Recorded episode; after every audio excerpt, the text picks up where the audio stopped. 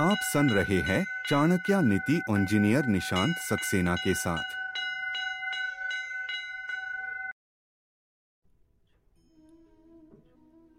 नमस्ते, मेरा नाम है निशांत सक्सेना।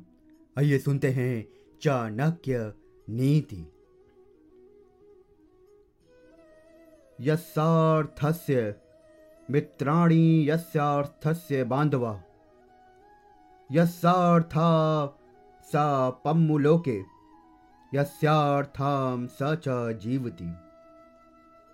अर्थात, संसार में जिसके पास धन है, उसी के सब मित्र होते हैं।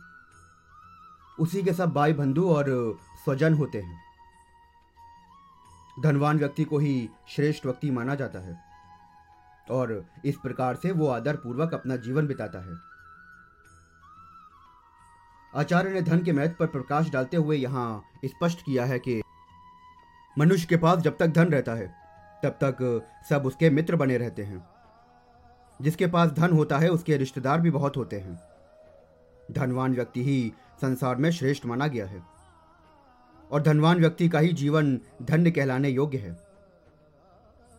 निर्धन व्यक्ति तो निर्जीव के समान ही अपना जीवन जीता है। क्योंकि ना तो कोई उस पर ध्यान देता है और ना ही कोई उसका अपना होता है। धन एक ऐसी शक्ति है जो जानते हुए भी यहाँ आने जाने वाला है।